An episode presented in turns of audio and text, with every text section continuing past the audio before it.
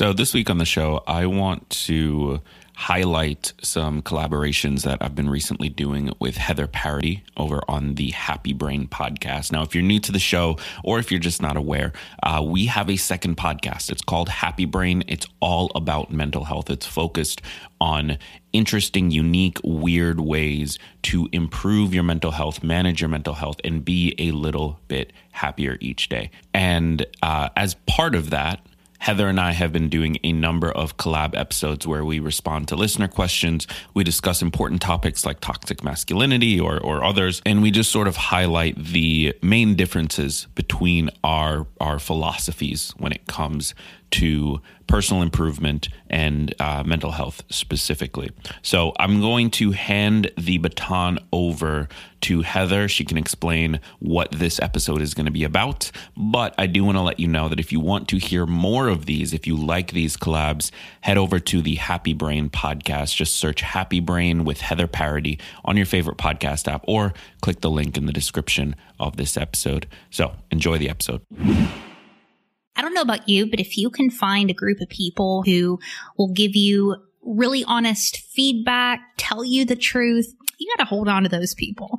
In the personal development space, there's this idea of mastermind groups, and that's essentially their purpose. So you get a group of people together to kind of hold each other accountable, give each other very honest feedback about whatever you're working on, whether it be a business goal or a personal goal or whatever. Mastermind groups are pretty cool if you've never been a part of one. But that's not exactly what today's about.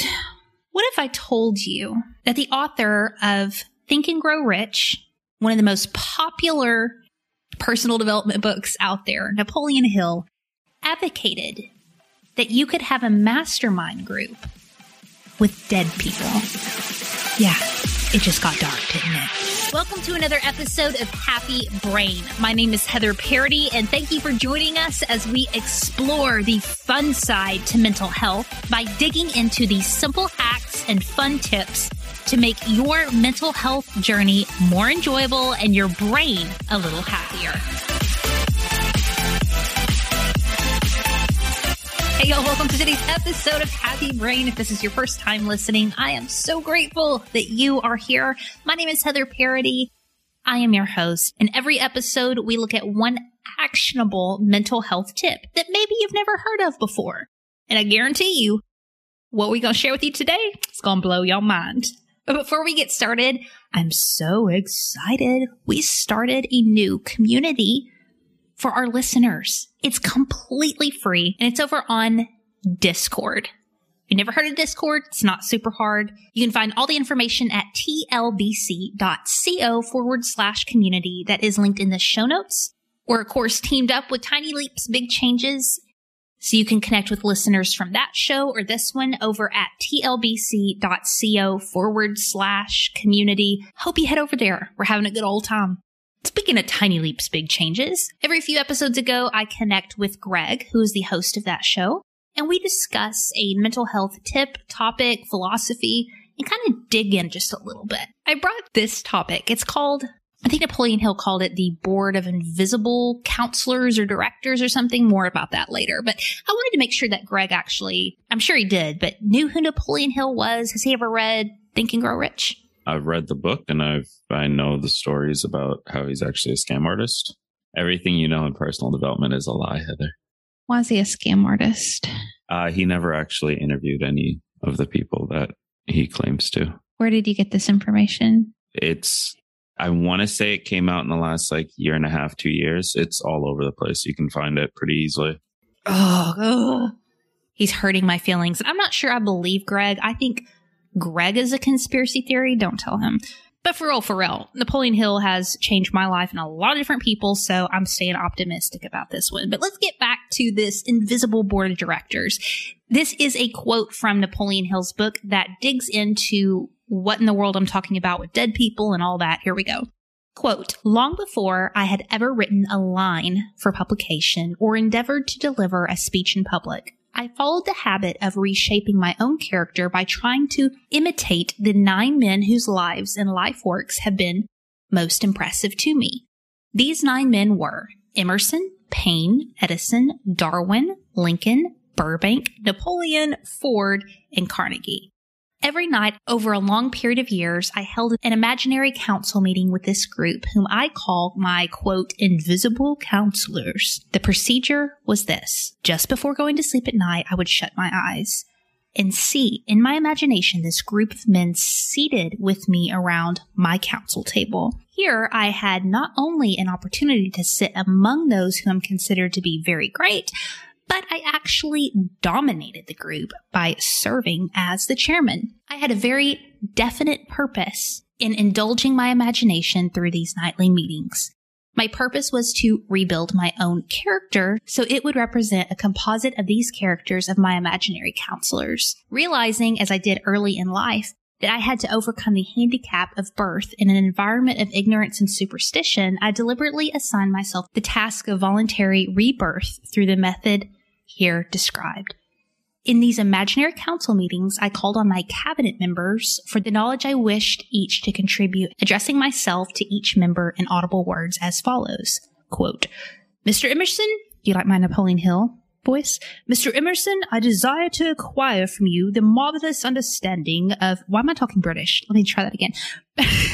Quote, Mr. Emerson, I desire to acquire from you the marvelous understanding of nature which distinguished your life.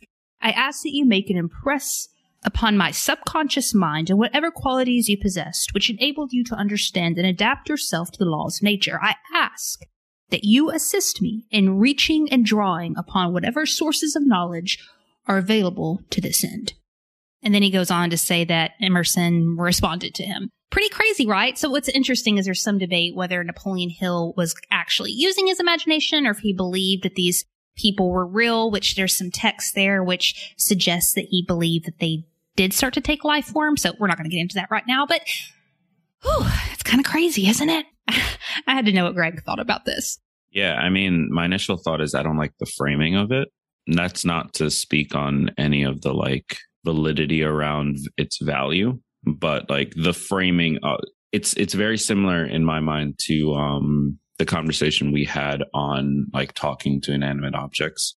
Like it's kind of like a place to put that side of your personality in order to have a conversation with it. Like, I think I do a similar thing in like, I talk all the time on the show and with Rachel and people that I sort of engage with. Like, I trust my subconscious to a weird degree. Like, it has never failed me when I'm struggling with something or I can't quite figure out what direction to go in, or there's especially with coding, like there's a problem I just can't figure out.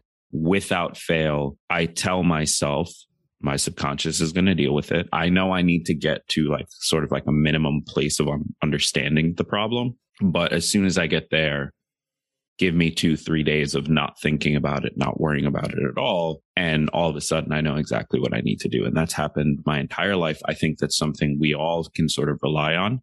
But it feels very similar to me if you don't use a language of this is my subconscious finding the answer. And you're using the language of like, well, I'm calling this panel of dead people to give me the answer like that. I personally don't like that framing, but if that's what someone needs to do to get to that place, then go for it, I guess. So you talked about tapping into your subconscious. How do you know you've tapped into your subconscious? Is it like a knowing or? It's not really like a knowing thing. It's this like trust in the process of if I get to a certain place in understanding what the problem is, historically, 3-4 days later, I have the answer.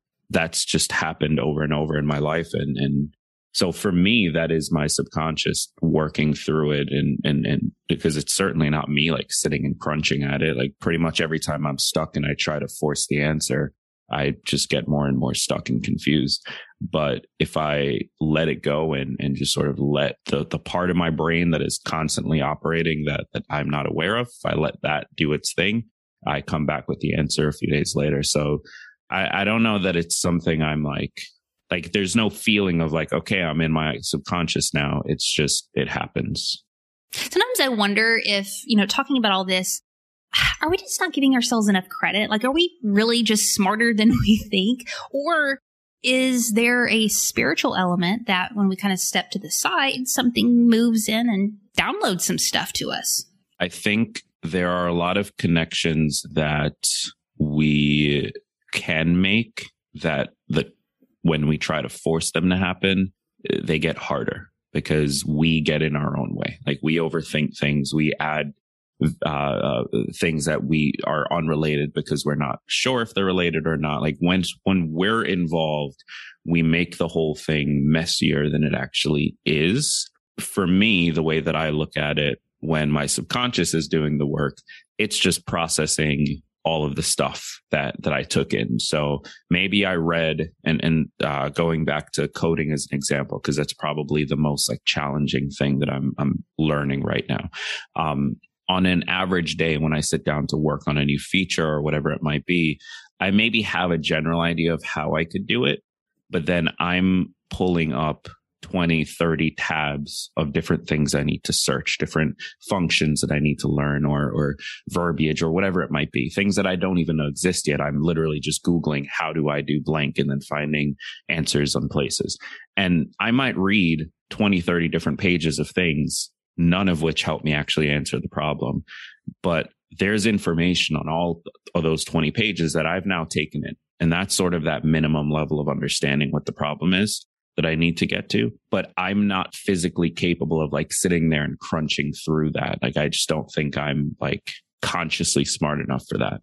However, I think the subconscious does a significantly better job of filtering that stuff out. And if you kind of direct it towards, this is the problem I'm worried about, in my experience, it does that for the 20, 30 pages of things I read, and filters out the stuff that doesn't matter and helps me sort of find what the actual important stuff was. So according to Google, which you know is valid research, it says that subconscious is defined as, quote, concerning the part of the mind of which one is not fully aware, but which influences one's actions and feelings. Gregory, how do you define subconscious?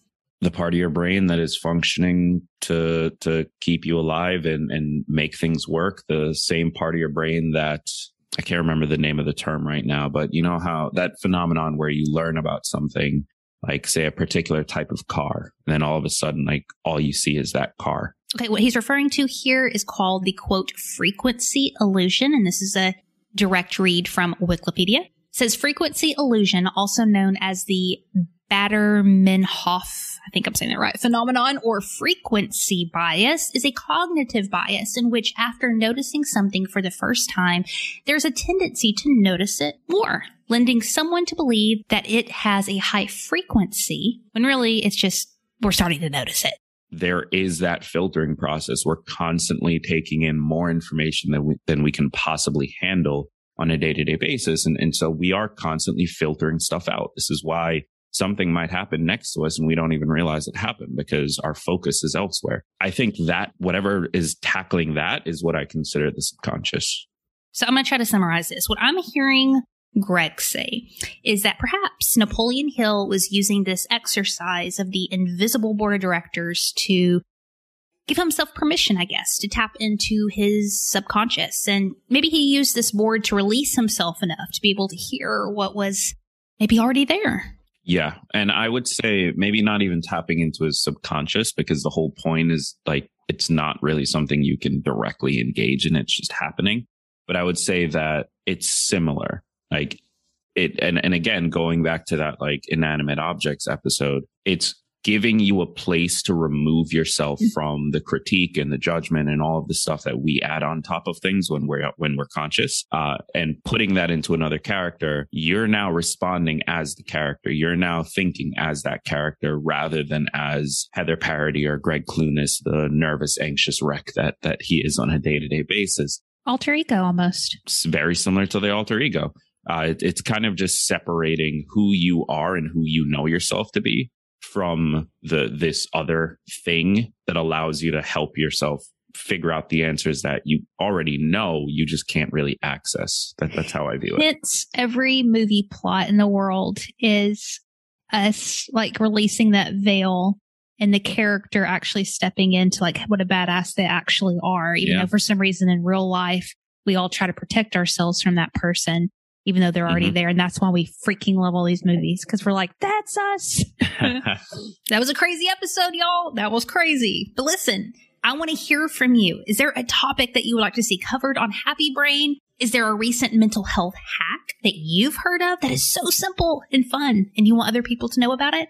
Send us a DM over on Instagram. It's linked in the show notes at Happy Brain FM, and tell us all about it. Listen, y'all, whether it is using the law of attraction, learning some optimism, or hey, getting some feedback from some dead people you admire, we just hope you take a moment for yourself today, my friends, and keep that brain of yours happy.